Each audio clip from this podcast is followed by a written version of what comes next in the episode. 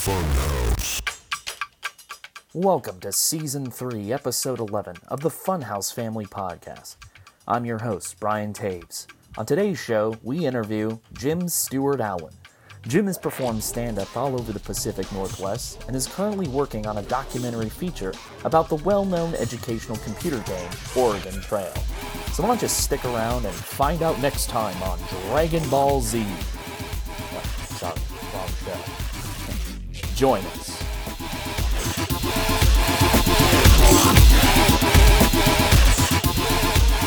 Uh, I am watching boxing for there's I, I watch a lot of boxing uh from like I guess from like 1996 to 2004 era. Uh so I watch there's no other sports going on and so luckily I can just watch boxing from that era and some of the fight most of the fights I can figure out who either who's gonna win or I already know who's gonna win uh, just from all my knowledge of it. But I I can sometimes even find fights where I don't know who's gonna win, and I'll go into like this mode where I'm like watching the actual fight at the end. I'm like, oh my god, pull through for me, Winky Wright from 2008. So are you just you're just watching like these are pre-recorded fights then? You're yeah, just they're, going they're back. like HBO. I mean, they're like pay per view HBO uh, fights that cost sixty dollars to see in two Oh, okay. thousand seven or whatever. Um, Right. But now they're just on YouTube, so I, I just I just watched these fights on YouTube, and it's great. I love it, and I can do it. And a lot of people think it's weird, uh, but I can do it. And so, especially like right now, uh, I'm in the zone because I can just watch these sporting events, other sports too, uh, of earlier times I can watch, but boxing for the most part, like I, I can just I can sit through fights, and especially if I don't know, like I'll, I'll watch uh, undercards and stuff uh, of boxers who no one's heard of, and those fights I don't know who's gonna win usually, and I'll just sit there and be so entranced in the whole thing. what what is it about boxing that um it draws you in? What is it about? Is or, or and are there other sports that you um that you ca- tend to Nothing like gravitate towards? I, I always Nothing like boxing. Yeah. And you- but Football, I love too, and we might Yeah. get into football later because I do have a profound connection with football. But um, boxing illustrates the the human story in such a profound way. Of uh, hmm, like there's I mean there's like these underdog stories that you hear about in football or baseball or any other sport but boxing is like it's one person, you know? And they're like there's no mask over them, there's no um what do you there's no helmet. It's like it's a guy in a ring with another guy and you can see everything that's happening. You can see like an emotional breakdown. You can see if they're tired. You can see if they're like ready to go. And so it's so intense. Um, uh, and Mm. so I think when I when I look at events that happen in my life or other people's lives, uh, a lot of the times I can find a boxing match that exactly uh, aligns with that with, with that kind of moment that's happening. Um, and so boxing helps me visualize uh, different things uh, that I'm going through in my life or that I have gone through in my life. Uh, it kind of uh, it like puts it oh, in yeah. perspective. yeah. It, it almost like uh, way of looking maybe. What? Yeah. oh, what I was gonna say is like it's almost like you're putting uh, you you. There's almost like some meaning making when you're Yeah. when you're watching boxing. Like you're you're, and I think you you can plug and chug any kind of event too, where it's like, oh wow, like I feel like I'm also going on some parallel yes. journey that this person's As also experiencing. getting too. punched is going through, but like I'm being emotionally punched that way, or you know something different. Um, yeah, but there's yeah you can you can connect with these different these different boxers and you can go back i mean i go back to about 96 when i'm watching boxing just because that's the cameras that i like the cameras Mm, aren't yeah. good before then um i guess Yeah, yeah. I figured out. so it's like people whenever i say i like boxing people are like oh you like uh, like do you like muhammad ali and like uh the you know the greats the golden era greats yeah, yeah. um i'm trying to think of all the names back then marvin hagler i mean uh all those guys god i can only think of two right now for some reason but that i guess that's the point is like i watched boxing from 96 to about 2009 because i like things in the past but i also like to watch stuff with nice cameras too. And i'm not saying stuff before then is too bad of cameras but i just i like having my stuff in hd um, I can deal with Yeah. everything in 4K, but it's nice to watch, you know, a 2007 boxing match in, in that nice HD quality, you know? You see all the blood, the sweat, and the tears yes. in HD. well, you know, and I guess that's that's another good point is that it's um the one of the reasons I mostly watch HBO fights from that era is because there's commentators that I just love who do a really good Right. job. So there's there's a lot of things going on with boxing uh, that I like. Uh, the comment, I mean, the commentary is a good point because it, the commentary just resembles commentating uh, like a, an, a life event that you're actually going through, right? It, just put in terms of boxing. But there's Yeah. so much going on with boxing that I really, really like, and it, and it helps me um, look at life in a different way, and it helps me process my trials and tribulations in a different way. And I'm just really grateful that I discovered it and that I can watch it uh, whenever I want. Yeah, well, I mean, that's so much I access want. to it. Yeah. Uh, so yeah, and like um well i was gonna say like this this kind of was a this is gonna be a question i ask you later but you can Yeah. jump to it because it made me think of it is uh yeah, um you know you seem like uh from from some of the you know like you have that romper of the um the Dixie, the very Cup iconic- romper. yeah the dixie cup romper and you're talking about like looking back at these sporting events from like the 90s and the early 2000s do you, would you consider yourself to be um, would you describe yourself as being a nostalgic person someone who's interested oh, in nostalgia his- definitely. Um, but I would say that I'm nostalgic towards. I'm like right as I'm saying that I'm nostalgic. I'm looking. I'm. I'm not even making this up. I'm looking at four Oregon Trail. Do you know those Oregon Trail handheld games that they sell? um, i've seen them around but Yeah, yeah they're just You're- they're basically much more- a handheld way to play the Oregon Trail computer game from 1990 is essentially what it is. I'm right now I'm looking at four of them stacked up on my wall and I've asked for none of them. They're all they've all been given to me and I haven't asked for any of them.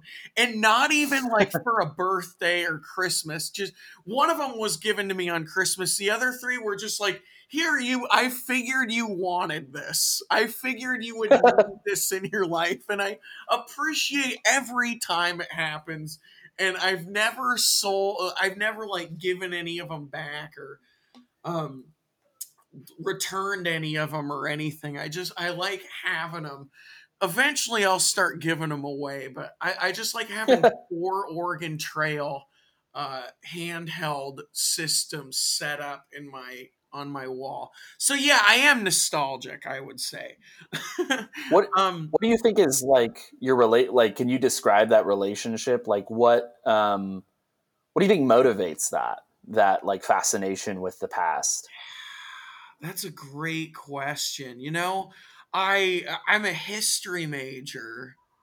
Uh, Right. I, I majored in history at Western, and so I think it comes from like I don't know the the the history classes when you first start doing history are so broad, and so you get introduced. I mean, you have like what 10 weeks in a quarter and and you're getting introduced to 700 800 years of history. I'm trying to remember what the exact years were in the introductory courses and i think you went to western too. Um, Yeah, yeah, yeah that's where we met i mean. Yeah, but, yeah, uh, yeah. um i it's uh i just went from such broad classes uh like those uh and then narrowed it down over years from like hi- the history of western civilization to college life in america from 1775 to present. So it just gets super in depth so in those Mm. periods of time you kind of find your you kind of find what you like to do uh, or Mm. what you like to study because the history is just the study of anything that happened pretty much before Right. um however current you want to get and those ancient historians will make fun of the modern historians and call them journalists but you can which is a funny joke i always like hearing that uh, my Yeah, my it's good. medieval history professor would always call my modern history professors, respectfully, of course, journalists, because they're basically just reporting on what's happening today. Which, oh, that's a great historical joke. But, um, oh, where was I going with that? Um, so yeah, Well, yeah, yeah. I zeroed in on um well, you know, I wrote my senior thesis in the medieval uh Middle Ages, but I really zeroed in on and this is in the bigger picture been uh, what I loved about history, what what I got the most out of it, I think was was taking these Cold War classes, and my professor would show us media that was, and this goes back to boxing, right? I never even made this connection maybe until now, but she would show us media, you know, cartoons from the Cold War era.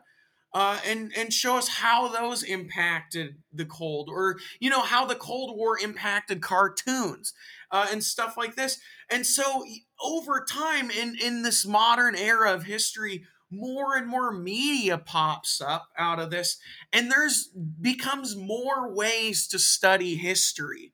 And so I really, I think, tapped into that.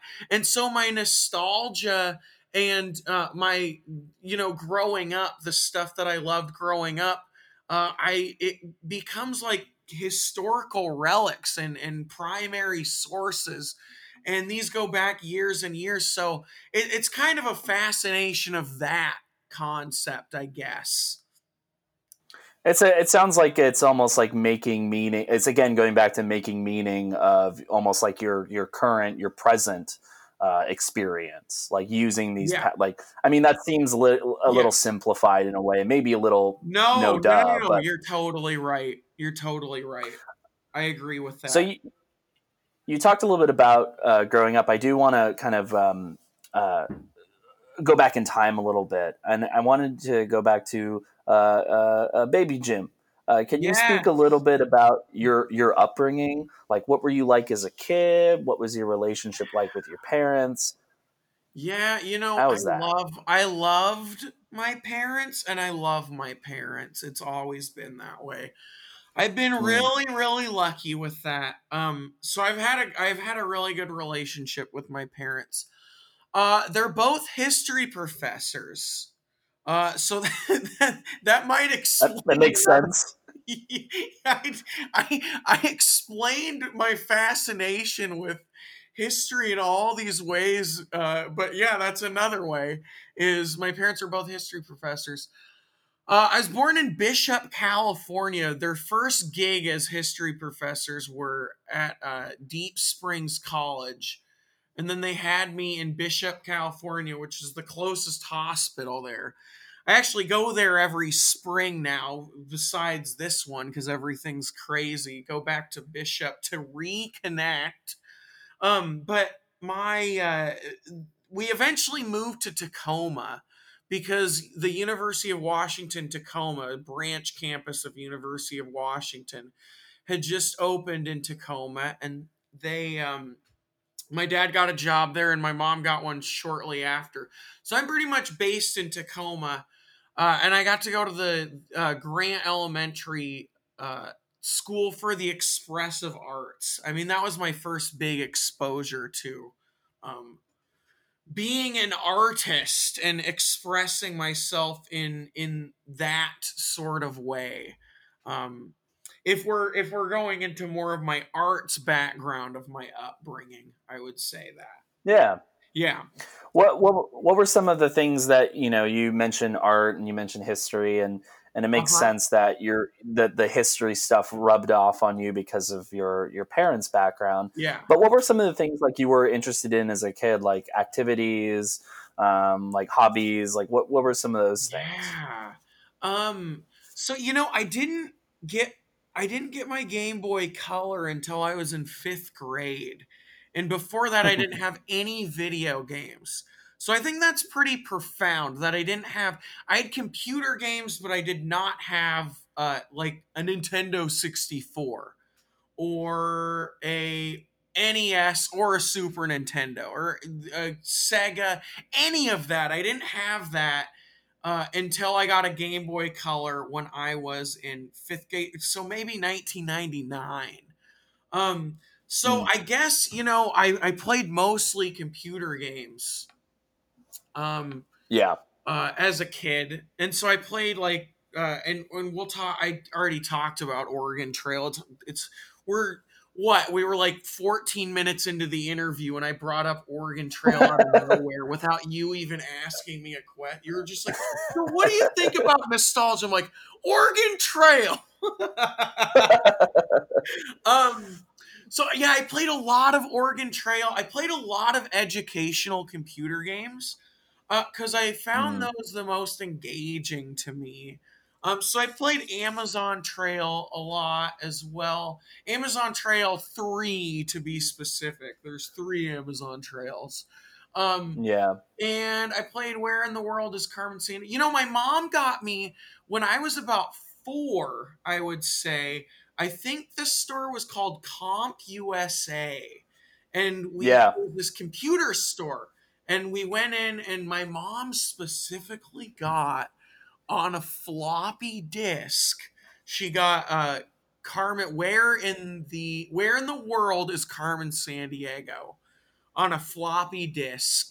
And that was yeah. and like in a box, you know, this is this story's old. I mean, I was about 4 when they were selling floppy disks in stores. Yeah. That's crazy. Um like games it, this is like going back. I'm I'm remembering this for I I haven't recalled this story in a while, so that's why I'm so crazy about it right now. But uh, my mom got me that game, and so uh, educational computer games have always kind of been in my life. And I didn't. The first game I played that wasn't the first game I fell in love with that wasn't like I would say an educational computer game was uh was I would definitely uh say Pokemon Blue, which is what I got from or from uh from Oregon Trail for my Game Boy Color for Christmas.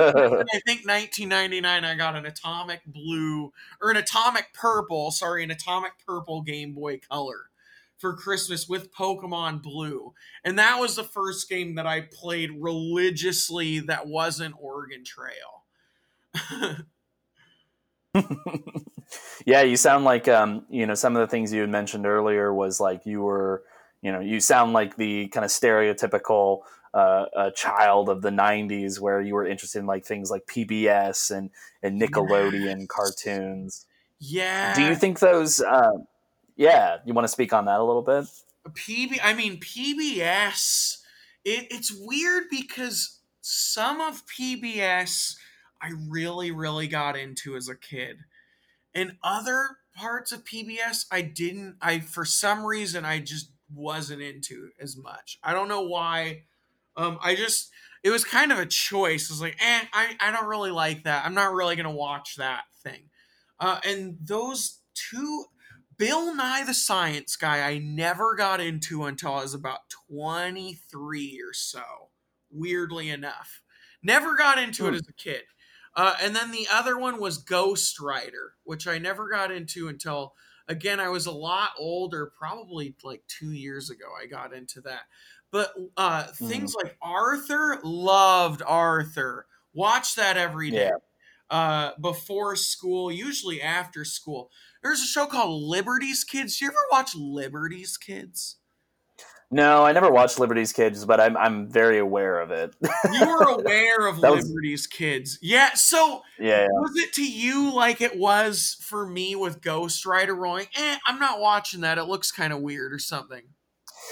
yeah. I think I think for me, like I would just, you know, there were I was so invested in so many different cartoons. It's almost like now where it's just like there's so much television to watch. Like Yeah. I, I like some like I really remember loving like Arthur and and Hey Arnold and like um, uh, I was a big Rocko's Modern Life fan because I felt Oh like they were. My gosh, Rocko's modern. What were? Yeah, keep going. Yeah. Sorry.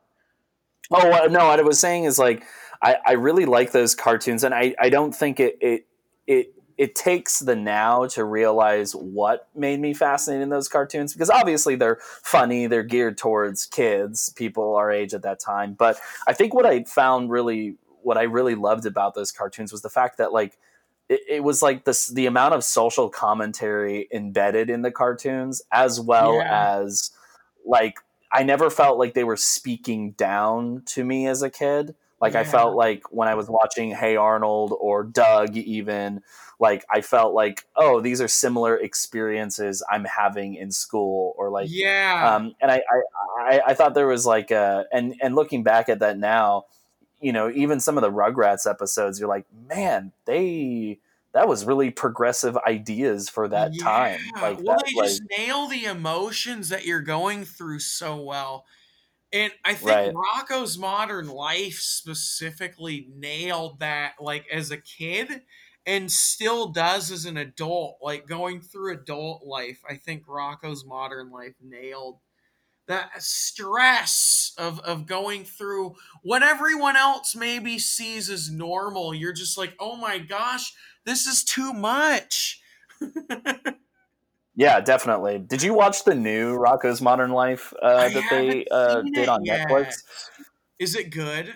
they base it's good yeah the- it's it's uh it's basically in like they just they come back down to earth after like every, you know to like a basically a current 21st century society so you see them like interacting with like smartphones and like yeah, you know the yeah, digital age good. that- yeah it's it is good it's uh it's smart and it's um you know it's definitely i definitely think it holds up in the sense of like it, it, it is the spirit of the show but it's in a totally different uh, kind of context One of my Um, best stand-up comedy moments to date is I opened for the voice of Rocko. Uh, his name is Carlos Oh, cool. Alazraqui. He does the voice of Rocko. He d- he does a bunch of voices. I mean, he like if you ever watch SpongeBob, he does that surfer dude. All right, dude, that guy. He does that guy too. He does a bunch of voices. I mean, he's a voice he's a voiceover actor in L.A. Uh, Yeah. and he was on Reno 911 too. He's he's uh, he's in a bunch of stuff. Anyway, I I uh, I got to open for him once, and I got I did my set. The set went well, and I got off stage. And in the green room, he came up to me and in Rocko's voice went, "Good set, mate." And I like melted. it was so cool that Rocko himself complimented my set as being good. So there's an aside for, for Rocko's Modern Life fans. Uh, the voice of Rocko, very good person. hey, hey it's like a hey jim ha- good job about that like you know? yes, it was it was great, but it was like his voice exactly because that's who, does his voice, and I was like, oh my god, Rocko said that I had a good set. Whenever I watch Rocko's Modern Life, I'm like, he said I had a good set.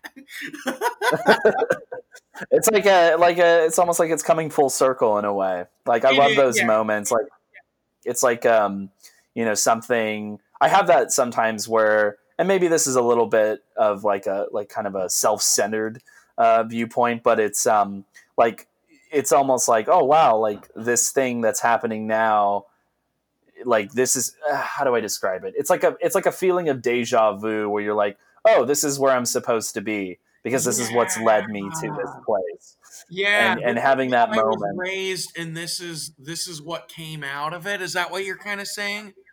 Yeah, yeah, I think so. I mean, like it's like even even just in small moments, not not necessarily with like celebrities, but like the fact that like we met each other in college, and then now you know, and then you did that show with us, Funhouse tonight. Like having like oh, like who would have thought we would be in that moment, you know, doing yeah. that kind of you know, it's And, it's kind of magical in a way. When we met at Western, it like it wasn't like we didn't know each other like super super well, but it wasn't a brief meet. Like we knew each other.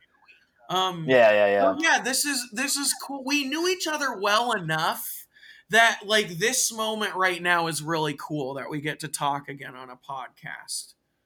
Yeah, exactly. And I, I feel like it, it's almost like um, I don't know, like not like a meant to be type of thing. That might be a little too fatalistic, but it's like it's uh, it's almost like the the things because we're both interested in arts in some way, like comedy, and we have similar interests. It's just going to make sense logically that there are going to be people on that journey of either Yeah. producing or absorbing art uh, that are going to be in the that are going to be in that same metaphorical room as you, Yeah. if yeah. that makes sense. That's true. I mean, we were bound to to get back together at some point. You're right. Um Right. it, but it was just like we had it hadn't happened yet because we're in different realms of performing Mhm. arts, but s- my weirdness found your weirdness and we're we're now back on track. Um Yeah. yeah, it took years to figure out like the the the, the way that we linked up again was that I played Oregon Trail on one of your variety shows, and uh, Right. that the Oregon Trail show I do where I play Oregon Trail on a projector has evolved and in front of a live audience has evolved over years and finally to the point where I could play it for just like it used to be a full show. I could only do it for full shows and I realized like I could do this for like a 10 to 15 minute chunk. Uh, just Right. it really fast.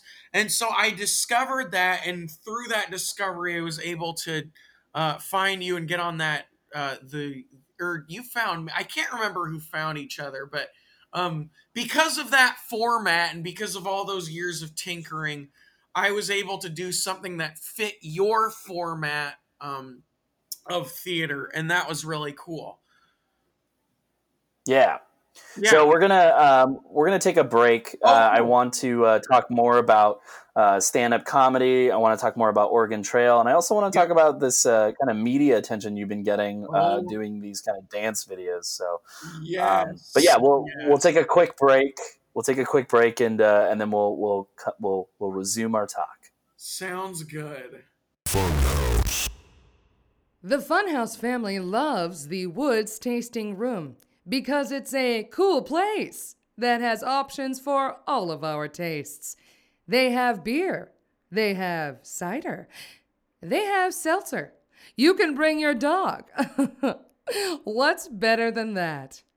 Join us at the Woods Tasting Room, where cider lovers, beer lovers, and seltzer lovers can come together to satisfy their thirst without sacrificing their preferences. For more information, visit seattlecidercompany.com or follow Seattle Cider Company on Facebook, Twitter, and Instagram at Seattle Cider Co. You can also follow Two Beers Brewing on social media at Two Beers Brewing. Uh, you talked earlier a little bit about um, your time doing stand up, but I, I do want to ask like what got you into stand up comedy? Yeah, um the the early 2000s on Comedy Central and I don't know what it's like now. I haven't watched Comedy Central as a channel in a long while.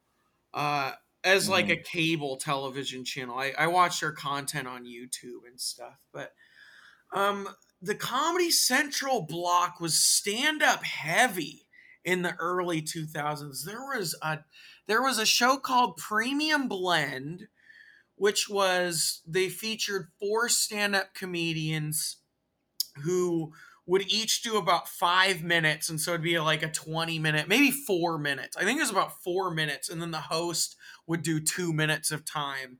Four minutes is not a lot, but I mean, you get your you get your shot on cable television, you hit it right. Uh, so they did four minutes, and then uh, they had Comedy Central Presents, which were half hour specials. And if you had a really standout performance on Premium Blend, you would get a half hour special on Comedy Central. Uh, and then after Premium Blend ended, they turned that into Live at Gotham, which was an hour show, uh, but the same concept like comedians doing like six minute sets and uh, the the the good ones getting the the good one or deemed the good ones getting the half hour specials. Um, and then those turned into the hour specials on HBO or Comedy Central or any Showtime, any of those other kind of platforms. And so I early on in high school, I started like watching all this a lot and going, "Oh, you know, I could do this or this would be fun to do." I saw someone do stand-up comedy at a talent show. They did okay. Uh, it was at a middle school sh- talent show, and throughout that period after seeing her do it, uh, I was like, I could, you know, I could try to do this. And so I kept watching these Comedy Central specials in, in various degrees. And finally, my junior year, I think it was February 28th uh, of my junior year of high school, I did stand up comedy at a church talent show for the first time. Uh, but the, the the reason I did that that show was because of all the stand up I watched uh, on Comedy Central, and those were people like I mean Lewis Black. There were there was there were a lot of comedians that got their start from that era.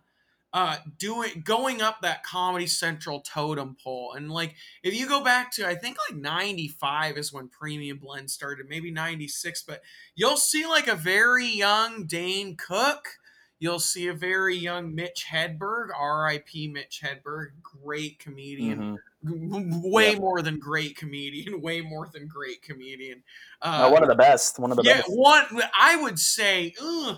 and you know, I don't even like one-liners that much, and he's like top two, top three, so good. Definitely. Um, really good comedian. You should definitely, if, if you're listening, you should definitely YouTube Mitch Hedberg if you haven't heard of him before, um, and look up. Yeah. his- he can make anyone. His jokes are like anyone will love his jokes. Anyone. They're right. just good. They're just good like that. Anyway, he got his start Comedy Central. Uh, Dane Cook is the the main guy, and you know everyone makes he got he got super famous, and now everyone rags on him.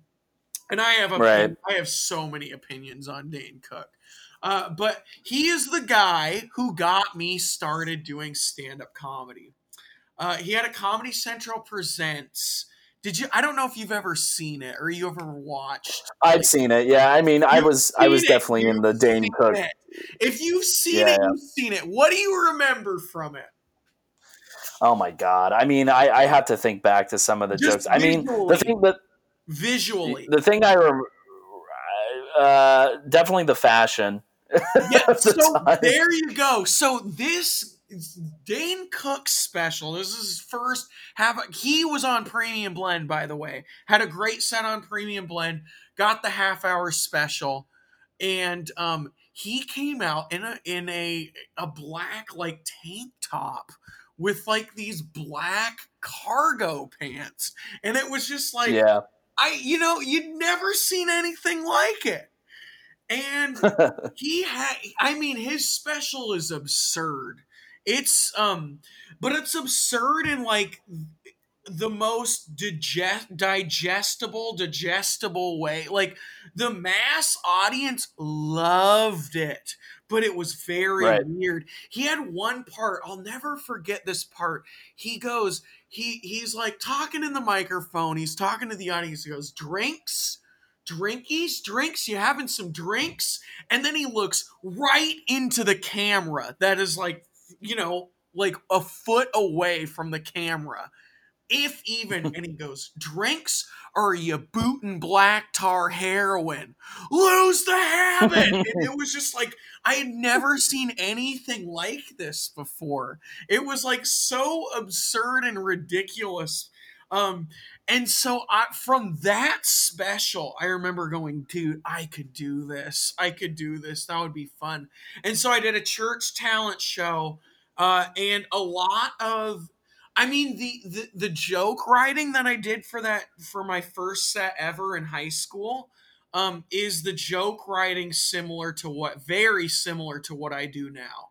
Um but the way I delivered it was like completely Dane Cook. Like I just loved Dane Cook. So I delivered Yeah. it exactly like him. What would you say? Um, well, one thing I want to say that before I ask this next question is like, Yeah. It's almost like I, I have that too, where you know, when I watch something like either whether it's stand up or listening to a piece of music or you know a show or a movie, and I see something I've never quite seen before, you know, like this is the first uh, thing that comes to mind, and it's maybe not the greatest example, but like um, you know, I remember watching like Pulp Fiction for the first time Uh-huh. and being like, "Holy shit, you can do that in storytelling!" Like that's the question. Like it's almost like you know, not Well, necessarily the content, but the style. It's like you, you get permission. Oh yeah. Yeah. Sorry, what I cuz I just when you when you mentioned when you brought up that example in that way, I thought of Kenan and Kel, which was a show that Yeah. basically just broke the like the two main characters come out on stage to the live audience like, "Hey, we're going to get into some shit tonight." I don't know if we can cuss, I'm sorry, but they're basically like no, no, you can. we're gonna get into some trouble tonight. Like, come along with us. And then the trouble Right. happens, and then after the sh- after the episode, they come back on stage and like, oh man, we got into some trouble. That's essentially what Kenan and Kel is. And that when I saw that, I was like, wait, you can do that? hmm So same Mhm. feeling. What was it? What what did Pulp Fiction do? Well, remember- I for me, yeah, I- I I feel like for me it was like it wasn't so much the content, but it was just the way in which story like because really like the way that movie starts is in the end of the it's the end of the movie. and Oh, so I it's all the that. different like Yeah. it's deconstructing all the different like storylines and the fact that there's all these different stories that are interconnected. Oh. and i really oh. like that like that medium and that form of like oh it doesn't have to be just a conventional kind of hero's journey kind of thing that we've been you know studying in school. It's like you can get experimental with the way that you cut up a story. And i also really loved like you know his his also his fascination with nostalgia and with the use of music like it all it all Oh, has it's breathing it's like a living breathing thing and i also feel the same way about like you know i, I watched a lot of adult swim growing up and like that's Oh, obviously a Swim, yes. Okay. Yeah, man. like it's just like it's just like there are it's almost like uh, there's some comfort in the fact that there are people making this zany absurd content being paid for it and also getting away with it. And that and you're like well fuck dude if they can do it if bob Yeah. odenkirk can and and david cross can do a show like mr show or tim and eric can do this weird Yeah. shit then like that gives me almost permission to do better or to steal uh, for those ideas. And like that's what it makes me the your dane cook narr- uh, anecdote made me think of like it's so it's almost like you're you're building upon some a baseline that has already been Yeah. created Well, you know, I that's a I I would love to hear the because Mr. Show is an interesting story, but I always think of you know Pee Wee's Playhouse before it became Yeah. a network show. Do you know this story? Pee Wee Herman Not really, no. rented rented out a theater on I think the Sunset Strip, a small theater, because he wrote this theatrical production for Pee Wee's Playhouse and got you know casted it and had so much um confidence in this product that he rented out this theater for like a year or something and did this full on Pee Wee's Playhouse production. And it ended up being a huge success. Did it, I think, for 10 more years or something, right? Honing this Pee Wee's Playhouse production. Finally, HBO, I don't quote me on how many years all this is, but this is the actual story from what I remember reading from it. Um, is uh, and so HBO finally came, filmed a live production of his show, filmed like that live production that he had been working on for years, and then from there got, I think CBS asked if he would do a show from there. So I mean, like, how how double digit years of him going from just this weird screenplay slash playwright thing that he did, uh, doing it years in a theater that he had rented himself, uh, and then finally getting on CBS. I think that's so crazy, um, and that that kind of thing inspires my creative process so much. Is like those kind of like just ideas that are too weird for mainstream society. So over years and years, you hone it and make it palatable for other people, and then and then it blows up. I think that's so cool. Yeah, man. I and and that kind of leads leads to the next question of like, you know, I ask this question uh, for every like comedian or person with a comedic uh, background, but my question is like, and you're kind of hinting at this, but um, h- how do you what what does the word funny mean to you? Like, what do you think is funny? Yeah. What is funny? What do I think is funny? Um, I think oh, it's it has to be inclusive and it has to not be punching down on anything.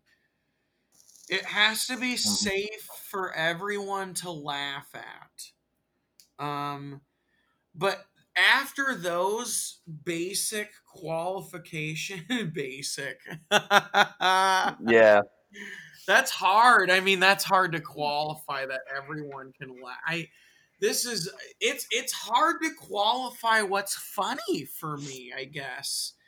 Um I'm trying to think of an easy way to describe it, but it can't hurt other people. My comedy um what I I try with all my comedy to not ever hurt anyone with it.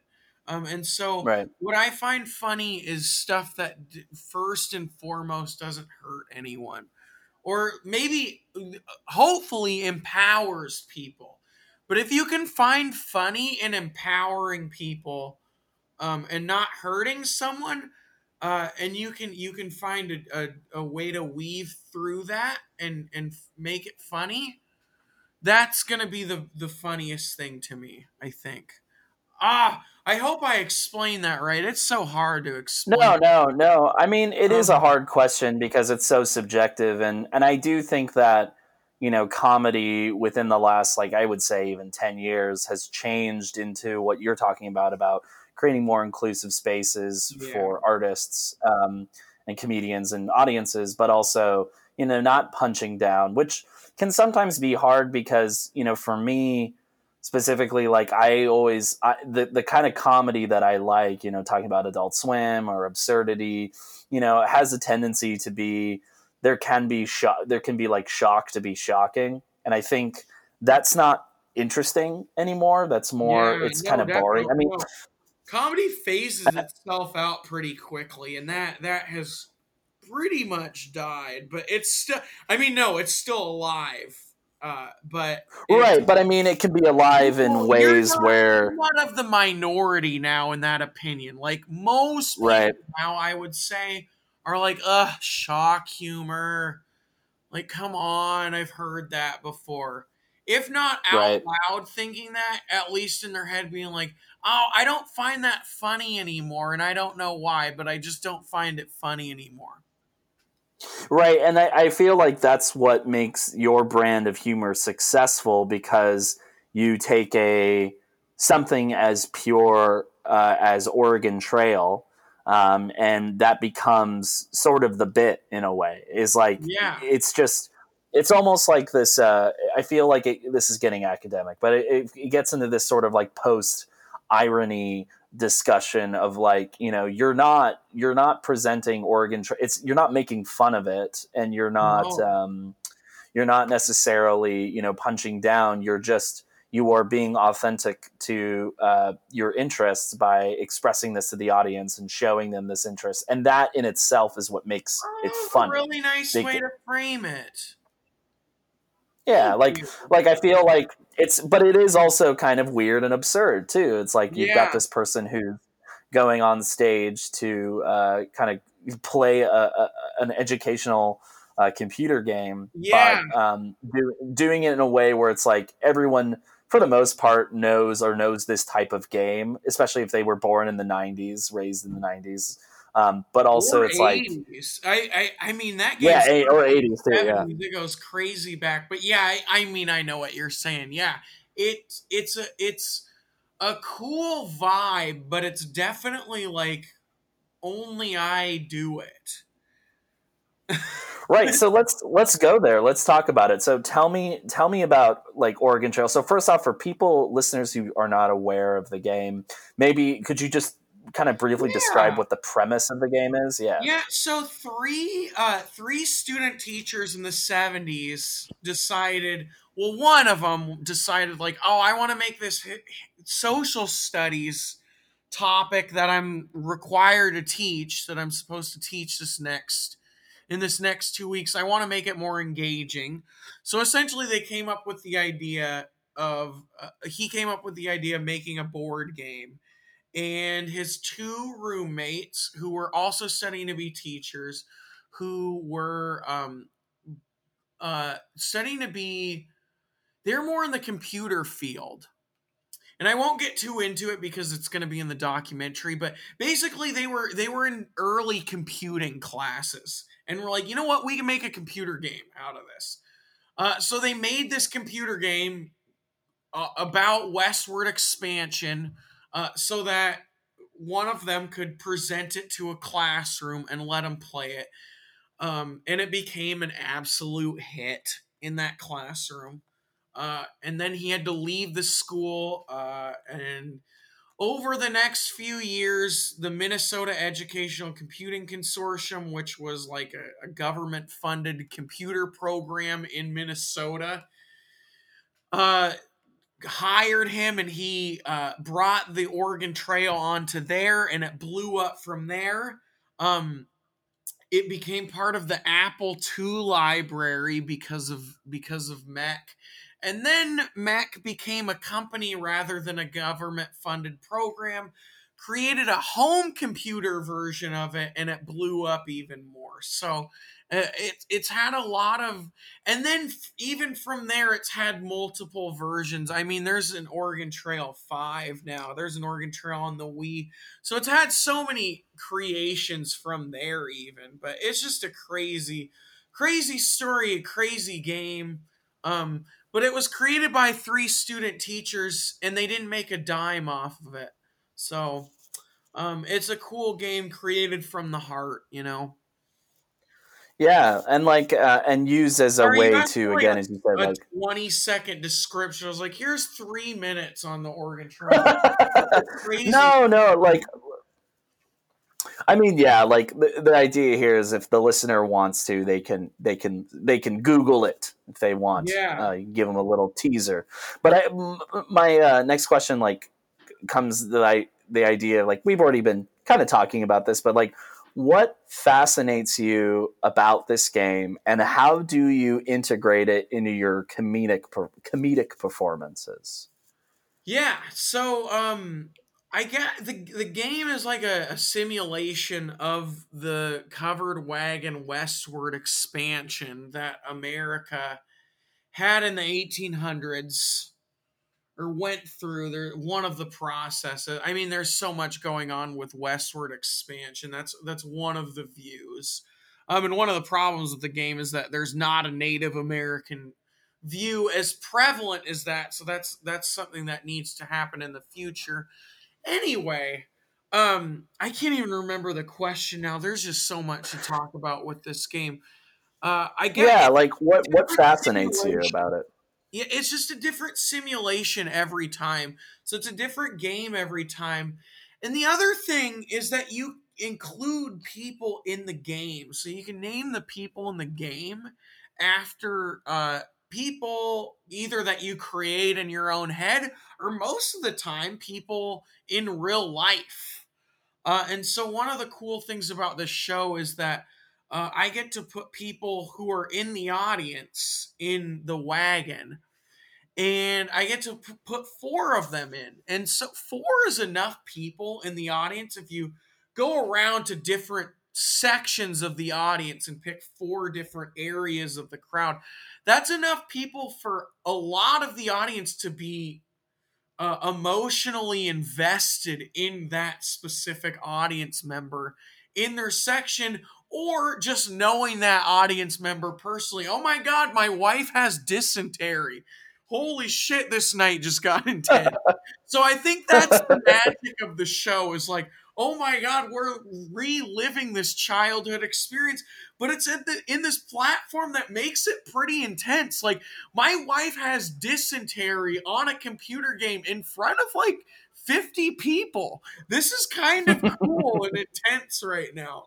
Um, so I think the, the, the game, and you know, the original game was actually made for four people. Four students sat around this game and did different tasks for it, and you'll hear more about that in my documentary about it. But um, the game was meant as a cooperative game, right? Uh, and mm-hmm. so it even though it's not only one person, kind of the newer renditions of Oregon Trail only I play really, and um, sometimes like when I play in classroom classrooms, kids are like, "Oh, only you get to play." I'm like, "Yeah, only I'm playing, but just like watch, because this gets crazy. Like this isn't just me. this is like." This is everyone just on, in a group together going on this journey where your classmates might die in a virtual world and it's going to be intense. um, and it's not going to be actual death, but we're going to get 30 minutes into a game and someone might die, and the entire class is going to be like, oh, and it's going to be like, it's going to be a memorable moment in your childhood that this happens. Um, so I think bringing that magic to uh, to like uh, like an adult, you know, like adults coming out to and enjoy a, a, an evening of entertainment, and all of a sudden it's like, oh my god, we're like we're we tipped over in a river and like all our stuff is gone and we gotta scrape this together. It's just a cool experience while also being educated at the same time. exactly. And you know, I do go through that. I, I do have these key points I hit on as well. Um, and then I, you know, I have openers um, who like kind of help bring that experience all together. Uh, so it, it's just a really cool show. I, I like it. So tell me about this documentary. So you were working on a documentary about the origins of the game, about the um, yeah. yeah. Tell, tell me a little bit about that. So um, I mean the the only thing I'd really known, I had known a few things about the origins of the game. They're written about in articles. They're written about in in in these articles, but there there hasn't really been like a documentary or something that is the mass audience can easily go like oh here i can watch this thing. Not everyone reads those articles. They're very interesting and maybe a few of you have read like there's a men i think it's called mental floss has a really good article but there's a few articles out there about the origins of the game but nothing that's gone viral really to to a huge extent so I knew very limited information, and basically what I knew is that three student teachers made this game, um, Oregon Trail, and that was really interesting to me because I'm a teacher, and normally computer games and video games are not made by teachers; they're made by video game creators, right? People who create video games, and th- this was right. made by three teachers. So it's like Oh my god. And and not only was it made by three teachers, that was all it was made by. There were no like, you know, entertainment guru video game people higher ups in the company that's like, "No, this won't." It was just three teachers like, "Will this be entertaining enough for kids and will this teach kids social studies?" And it was three teachers, so no, I mean, no bullshit here. It was just, yeah. Anyway, um, the documentary is the origin of that story, um, of how this was created. Uh, so that's amazing. Yeah, and and we we have flown to Denver and Minneapolis to uh, interview the three original creators. We did a group interview with two, and we did a solo interview with another. And so it's the the it's the story of that game and I mean I won't give too much of it away, but I mean part of this story is literally them hauling this 1970s computer machine which back then were huge, right? Like hauling this thing into mm-hmm. a Volvo station wagon and like taking it back to their apartment and working on this game over the weekend. So this story is just insane and cool in all the best ways, I think. Um, and so I'm really excited for this thing to come out. We're working on the um, we're working on the the trailer right now. Uh, I just did a voiceover for the trailer. So hopefully uh, that'll be out soon. Um, but yeah, it's just such a cool story that is in nowhere else I've ever heard. Um, and it won't ever be created again, I don't think. Three teachers um, will never get together and create a game with no other no other uh, people looking over it and stuff. It was just a purely educators created game and i think that's really cool. And it was a game created not to make money. This is the other main part of the documentary. This game was not created to make money in any way. And if you see the documentary you will very much get the gist that these folks that that created this game do not really care that they didn't make any money off of this. They are totally okay with people benefiting educationally from this game in the massive way that they did, and that is good enough for them. And I think that's such a cool part of the story as well. Yeah, and, and such a such a great way to pay homage, and it's almost like a love letter to this yeah. thing that you love so dearly. Well, and these folks that created this thing that I love so dearly, you know? Um, because they yeah. they didn't make a dime off this, and they got they've gotten a little bit of recognition, but I mean, no one mm-hmm. you you wouldn't ask anyone on the street like if someone on the street said they played Oregon Trail, and you're like, who are the three creators? They wouldn't say, oh, Don Rawitsch, Bill Heinemann, and um, oh my gosh. Paul Paul uh, Dillenberger. They wouldn't say. Even I'm trying to juggle the names all. There, there's such a uh, eclectic bunch of names too. But yeah, people don't know those are the three creators, and I think this documentary is gonna tell their story in their own words and it's a great story and i think people are really going to fall in love with it and that's what their final going away thing needs to be is people need to be emotionally attached to this story, I think, because it's such a cool one and it comes from straight from their hearts, you know? Yeah. Yeah, I, I love that, man. And I, I look forward to um, when that trailer is released and look forward to watching the documentary eventually. Yeah. Um, so so uh, so recently, so before kind of pivoting away from Oregon Trail, recently yeah. before this whole COVID nineteen stuff, uh, you received some uh, media attention at sporting events. Uh, so so what's uh, what's going on there? You're pulling some yeah. some stunts with some some uh, dancing and some vegetables. What's going on? It, it has been a work in progress over years, but uh, finally, this year, January 3rd, I finally started actually hitting pay dirt with this thing. Um, but mm-hmm. starting in about 2013, uh, I started going to college bowl games. Uh, and you can mm-hmm. look up what co- basically it's the postseason of college football. Is they have a bunch of bowl games, and one of the bowl games is the famous Potato Bowl. It's literally this this football game sponsored by the Idaho Potato Commission, and it's on ESPN. Um, and so this kind of goes back to my artistic process, but I kind of a bunch of people were like, "Yo, you need to move to Los Angeles, or you need to move to New York, or you need to move to Chicago to like." Become famous, right? And I kind of figured out over years, I, I don't really want to move to those places. I kind of want to just find a way to get famous here, maybe, I guess. So, uh, over years, I you know, ESPN being at this football game was like a huge.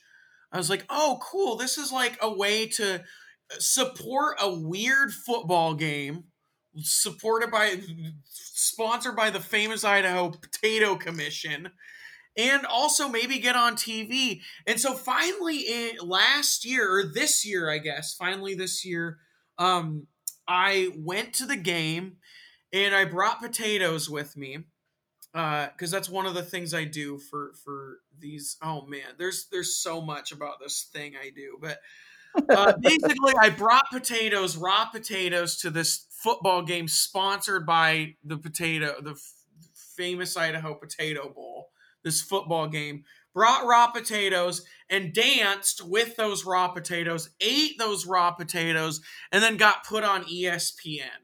Um, and so my national television debut after I think 14, yeah, 14 years of doing stand-up comedy was me dancing with potatoes uh, at the famous Potato Bowl on ESPN. Uh, so from there, I bought season tickets to the XFL Dragons, which play at CenturyLink Field, also on national television.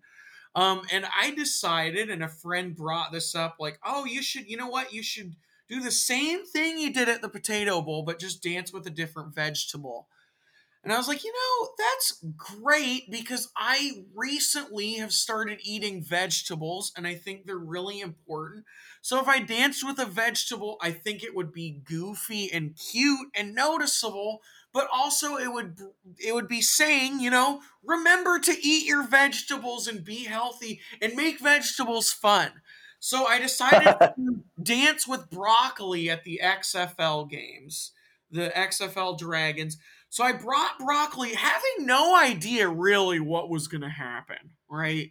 Like I just brought two huge crowns of broccoli to an XFL game with my Dixie cup uh, jacket and uh, uh, pants. So I did have that too. Um, but but I brought two crowns of broccoli to a professional football game, and you know just started dancing with them. And you know, at the Potato Bowl, it's empty enough, and it's such a weird event that the the raw potato dancing thing is you know it's weird but whatever. People are like eh. But you know i i came to this game i was like people might boo me. Like people might yell at me for this uh, if they don't mm. like it so i have to be prepared for that. Um so i brought these two crowns of broccoli started dancing and people loved it people loved it. There was my the moment I realized like, oh, this is gonna catch on. There was a guy about ten rows up from me at this game, uh, and as I'm dancing with broccoli, uh, this guy goes, "Hey, broccoli!" This like kind of broy guy, right? Hey, broccoli! and I look up. It's like a guy that looks like he would be the guy that would be like, dude, sit down and watch the game. He would be that guy. um, he goes, broccoli. And I look up and he goes, you're awesome. And I go, oh my God. that was the moment I knew, like, okay, this is like getting through to people. Like, even people who normally are like there to watch football are like inviting this pandemonium into their game. Uh, but the very important thing, this is the, the the the big rule I follow out of respect towards the actual football game, is I only dance when there is not a play about to happen. And usually they'll signify that with music, but I will only dance when there's music playing and when there's not a play happening. But if a play is about to start, I sit down and I make sure to be respectful to people uh, who are watching the game. Uh, and I try not to wear out my welcome, but because it is it is weird that someone's dancing with broccoli like near them at a football game. Um, but you know, through and there have there have only been two home games for the XFL, and then it unfortunately got canceled. Um, but I caught on very quickly there. Um, the XFL did an article about me.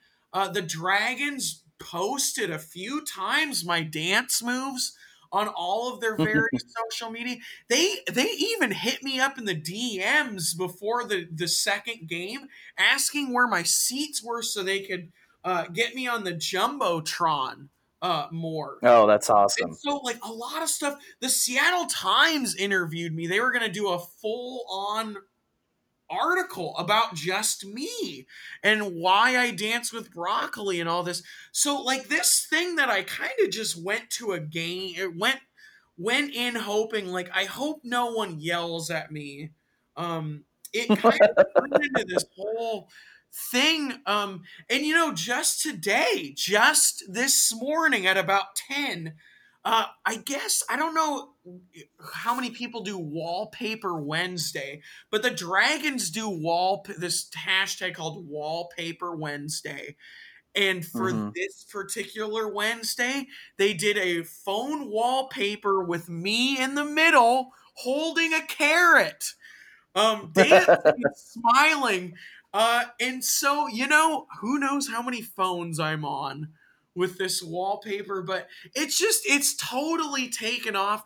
The XFL notices me now, and the, the um the dragons in general definitely know I exist, and they they real they they actually really like me. But the XFL as a program likes what I do, and they tweet out my moves. Um, and so any way I can make professional football like more goofy and fun and less toxic, I think that's a really good thing to be doing. Um, and to be able to to to to dance with it and to be able to promote eating vegetables, that's just a cherry on top for the whole thing. So it's been really cool to be, to to get to do all of this.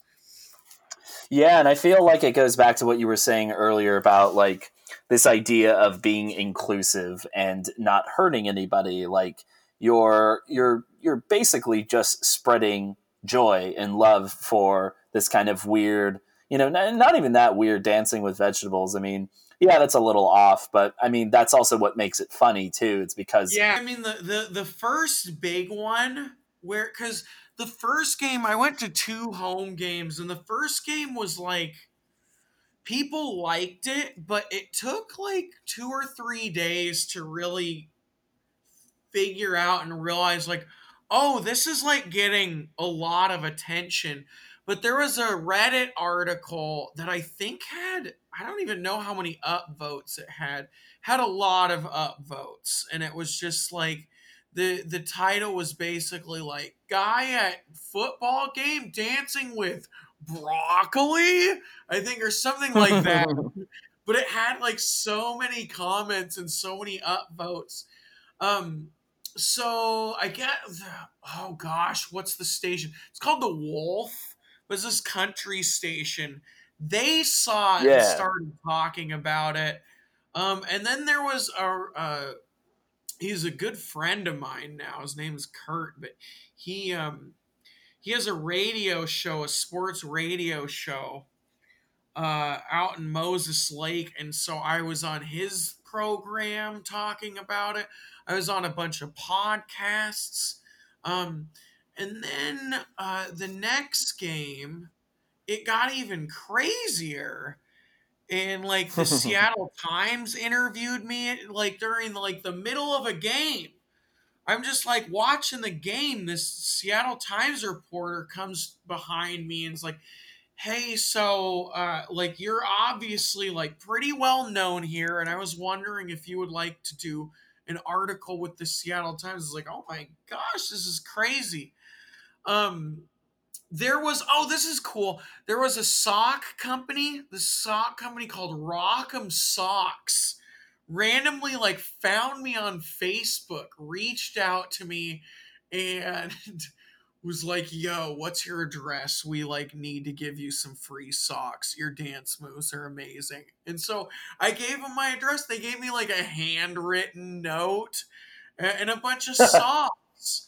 Um, another cool story. A um, I randomly got a text. I don't even know how randomly got a text from a reporter from Olympia High School. Just this high school texted me. It was like, "Hey, could I, I want to do a story about the broccoli thing?" I was like, "I'm not even going to question how you got this number. Like, yes, I will help you do this story." That's Um, crazy. So yeah, it just like a oh, and I guess the biggest things were that I was on. I got on Sports Center for less than half a second. Um, at the beginning of Sports Center, they do a montage of everything that happened that day, and me with my broccoli was in the montage.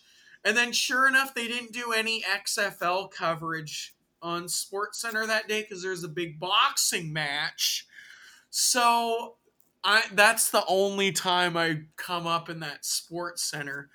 Um, which is too bad because I could have gotten a feature if they, you know, did did a recap of the Dragons game probably.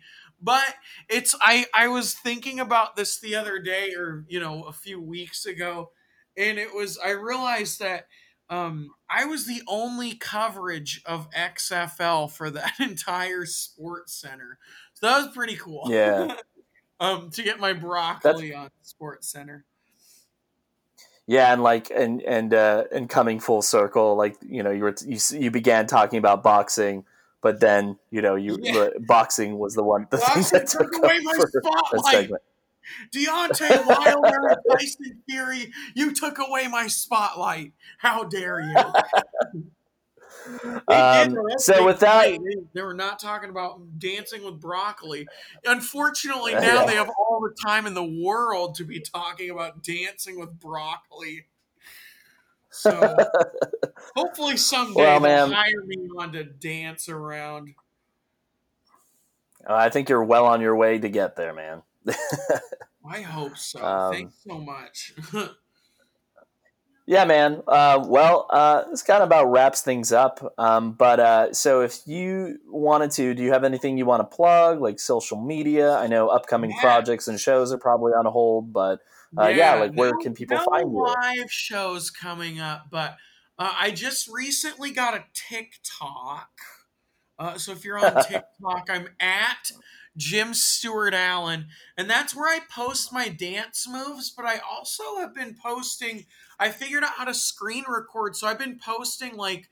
Uh, Barstool Sports retweeted my moves at one point, so I retweeted that.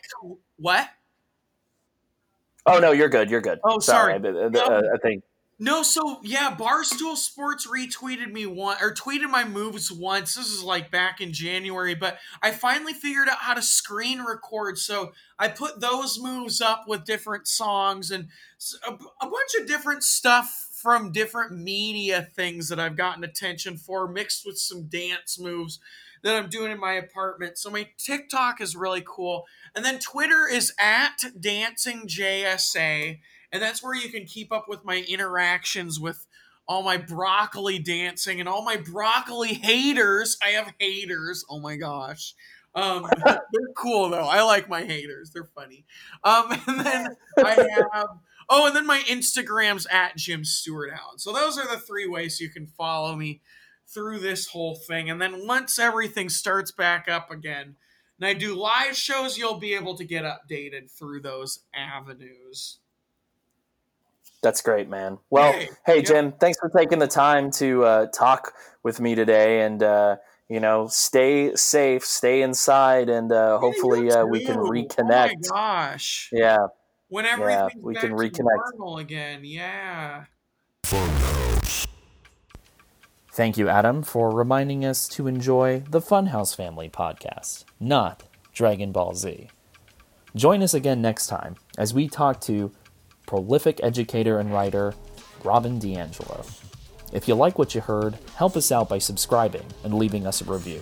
Find us at funhousefam.com and on Instagram, Twitter, and Facebook at funhousefam, where you can get all the updates for everything Funhouse events, auditions, artistic opportunities, and script submissions. I'd also like to credit Zack Pierson for writing us a new Funhouse Family theme song. Thanks, Zack. Join us again next time. Bye bye.